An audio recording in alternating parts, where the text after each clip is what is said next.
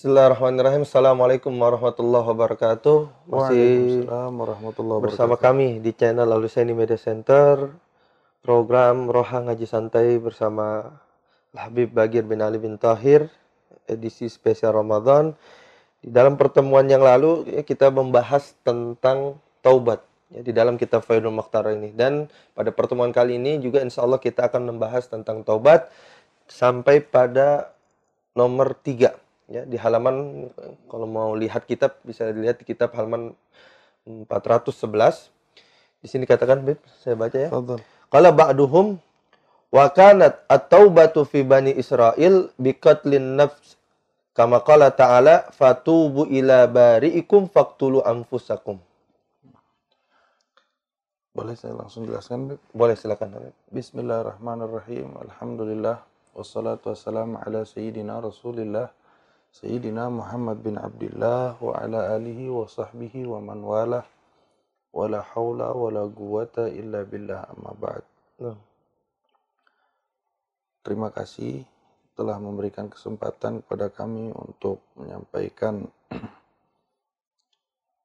tentang daripada kajian kitab Fawaidul Mukhtarah yang pada saat ini kesempatan ini kita telah sampai kepada nomor yang Ketiga, ketiga. Di situ dijelaskan bahwa sebagian ulama mengatakan yang mana ini termasuk kekhususan untuk umatnya Nabi besar Muhammad Shallallahu Alaihi Wasallam. Beliau katakan karena taubah fi bani Israel bigatli nafas.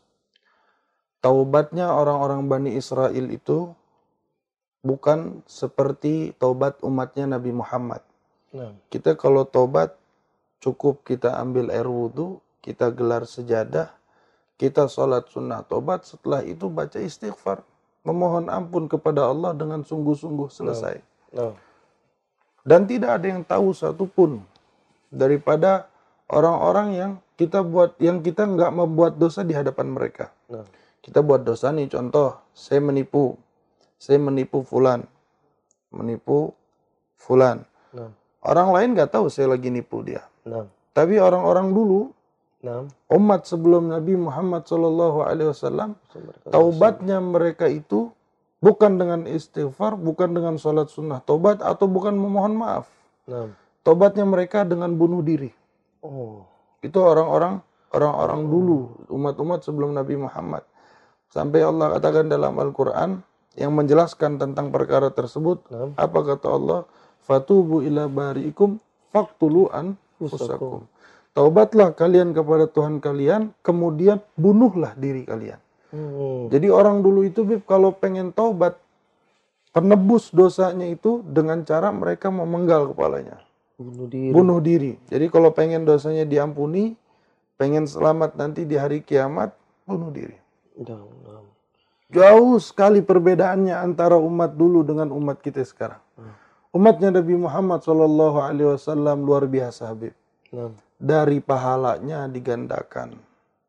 Dari waktu mustajabnya Allah kasih Ramadan. Nah. Dari tempat mustajabnya Allah kasih Mekah Madinah. Nah. Allah kasih Palestina. Umat-umat dulu nggak ada. Mereka nggak punya Mekah, mereka nggak punya Madinah, mereka nggak punya Palestina. Tapi umatnya Nabi Muhammad Shallallahu Alaihi Wasallam, Subhanallah, Allah kasih hari Jumat. Dengan berbagai macam fadilah yang ada di dalamnya. Allah kasih lipat gandakan pahala untuk amalan ini, untuk amalan itu. Bahkan bersedekahnya umat Nabi Muhammad satu kali sedekah itu ke apa kata Allah dalam Al-Qur'an? Eh, apa? Walladzina yunfikuna amwalahum fi sabilillah kama salil ladina kama sali habbatin ambatat sab'a sanabila fi kulli sumbulatin mi'atu habbah kita sedekah seribu itu bagikan kita nanam biji di dalam tanah. Nah. Yang mana dari satu biji itu akan tumbuh ribuan tangkai, akan tumbuh puluhan tangkai, yang dari setiap tangkainya akan membuahkan biji-biji yang begitu banyak. Itu umat Muhammad kalau sedekah, sedekah seribu lipat gandanya banyak. Nah. Nah. Umat dulu nggak punya, Nah, udah nggak punya kelebihan, udah nggak punya keistimewaan di dalam amal baik, sekalinya buat dosa disuruh Bunuh. disuruh bunuh. Tapi lihat umat Nabi Muhammad Shallallahu Alaihi Wasallam dengan begitu banyak apa namanya Kekhususan. kekhususan yang Allah berikan kepada kita di dalam pahala-pahala. Udah gitu kalau kita buat dosa, Nah, nggak ketahuan sama hukumah, nggak ketahuan sama pemerintah, nggak ketahuan sama hakim, nggak diapa-apain.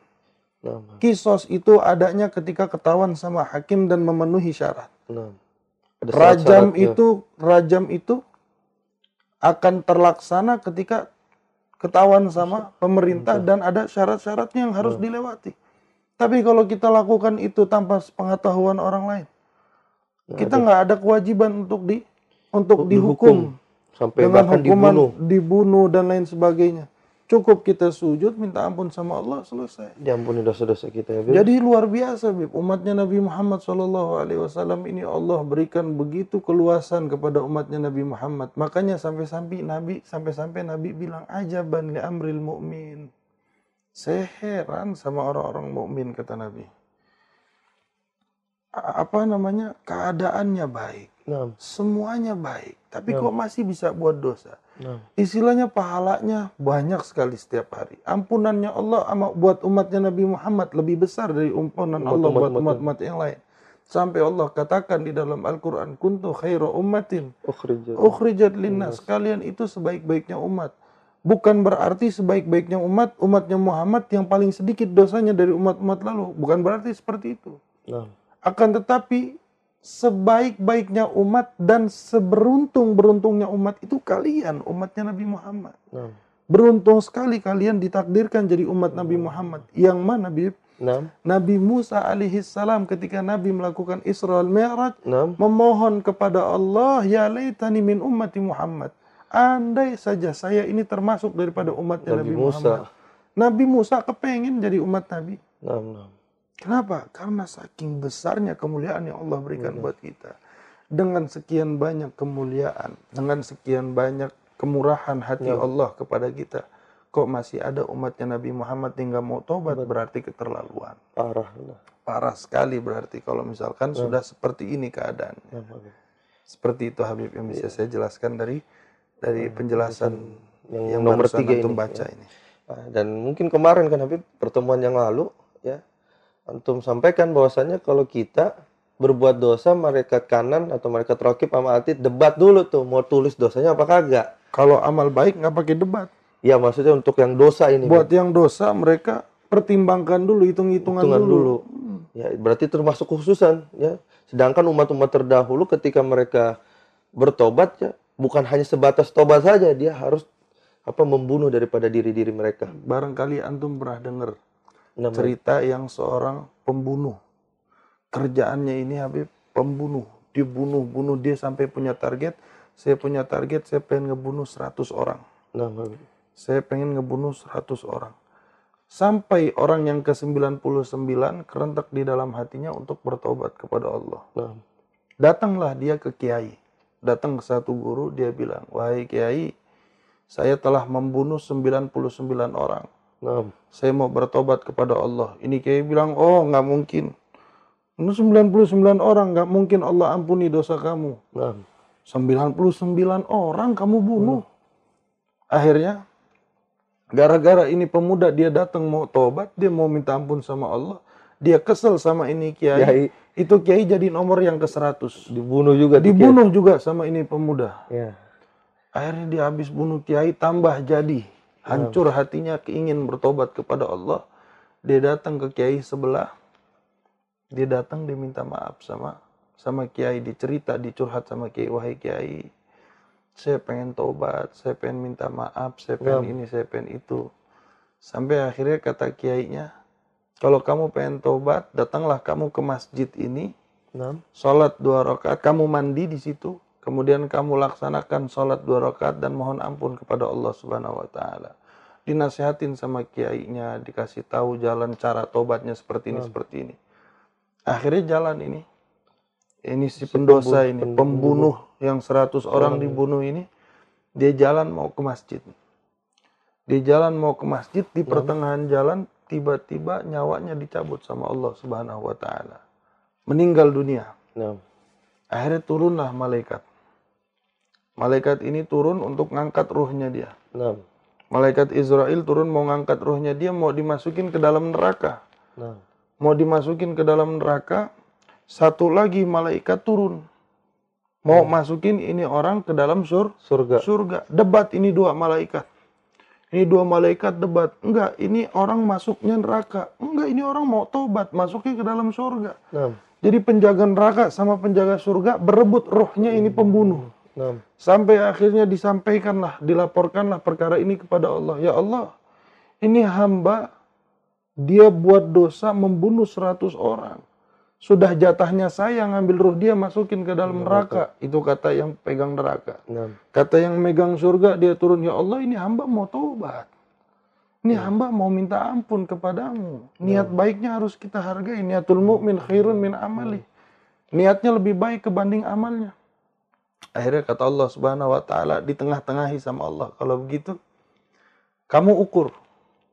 Ukur jarak antara si pembunuh ini, Iya. jarak dia dari tempat dia ngebunuh, dari tempat kiai yang dia bunuh itu, Yang 100 itu sama jarak dia ke ke jarak dia ke masjid. masjid. Iya. Sama jarak dia ke masjid. Jauhan mana? Nah.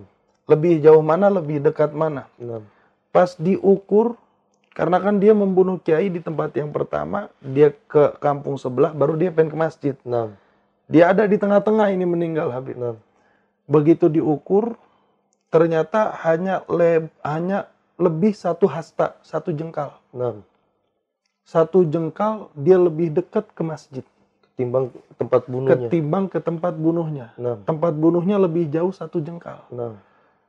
Akhirnya Allah Subhanahu wa taala menurunkan ketentuan, Allah mengeluarkan ketentuan bahwa pembunuh ini tempatnya di dalam surganya Allah Subhanahu wa taala. Subhanallah.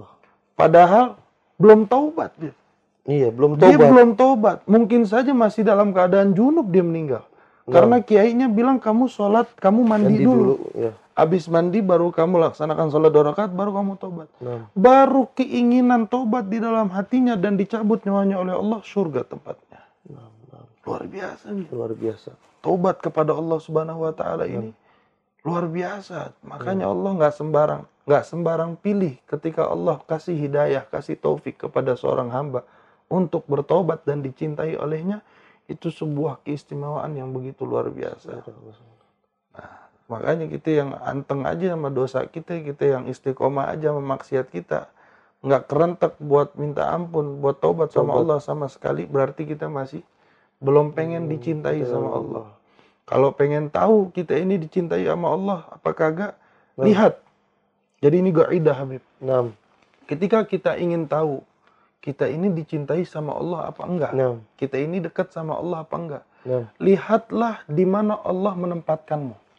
Seandainya Allah menempatkanmu dalam keadaan goflah, jauh dari Allah Subhanahu wa taala, berarti Allah lagi nggak cinta sama kamu. Tapi ketika kita lagi deket-deketnya sama Allah, lagi tobat-tobatnya sama Allah, lagi rajinnya rajin-rajinnya sholat, itu Allah lagi dekat dekat sama sama kita. Gitu ya, Bib. Jadi, Seperti itu. Nah. Mungkin Habib, sebelum kita tutup pengajian kita pada kali ini, saya baca yang nomor 4 Habib. Boleh satu lagi. Bismillahirrahmanirrahim. Kana banu Israel idza adnaba ahaduhum danban aw fa'ala ma'siyatan fa innahu idza asbaha yajidu maktuban ala babi darihi fulan fa'ala kadza wa kadza kafaratuhu kafaratuha kadza wa kadza wa yara dzalika al khasu wal am Ini disebutkan di dalam kitab Khasaisul Ummah Muhammadiyah yang dikarang oleh ulama yang terkenal tersohor di kota suci Makkah Al-Mukarramah Nah, itu Sayyid Muhammad bin Alwi Al-Maliki. Beliau mengatakan ini termasuk kekhususan umatnya Nabi Muhammad. nah, Bani Israel itu kalau buat dosa, Beb. Contoh malam ini Bani Israel buat dosa. nah, Buat dosa zina misalkan. Dia buat dosa zina sama fulana. nah, Besok setelah dia tidur, dia bangun pagi, nah, akan terlihat tertulis di hadapan pintu rumahnya secara jelas tulisan fulan fa'ala kada wa kada. Ini yang tadi malam zina namanya sebutlah misalkan namanya Doni misalkan. Doni berzina. ya, Kemudian kafarahnya tebusannya adalah sekian sekian Nah, dengan membunuh dirinya atau dengan membayar ini atau dengan dengan memukul dirinya. Pokoknya ada ada kafarohnya, ada balasannya. kafarohnya, balasannya. Dan itu bukan hanya disaksikan oleh pendosanya saja. Nah, Khas wal am, ulamanya, orang awamnya akan melihat tulisan di pintu. semua Itu orang melihat berarti. Semua orang melihat, semua orang tahu, oh ini fulan jelek. Coba bayangin kalau misalkan keadaan itu terjadi di umatnya Nabi Muhammad Pada kita, kepada kita. Hmm. Niscaya, wah kita buat dosa sekarang besok pagi udah ketulis, udah ada listnya. Nah, nah. Udah ada list yang dosa bohong, yang dosa ini, yang dosa itu. Mungkin pintu rumah kita kagak cukup kali buat Untuk nyatet buat dosa kita. tulisan dosa kita.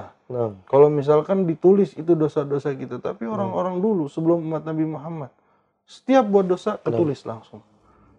Nah, ini kan kekhususan yang luar biasa kita ditutup aib kita sama Allah. Makanya pantas kalau misalkan Al Imam Hasan Al Basri nah, beliau mengatakan, andai saja dosa itu memiliki bau katanya. nah, Andai saja dosa itu memiliki bau, ada baunya gitu Bib, Ah. dosa.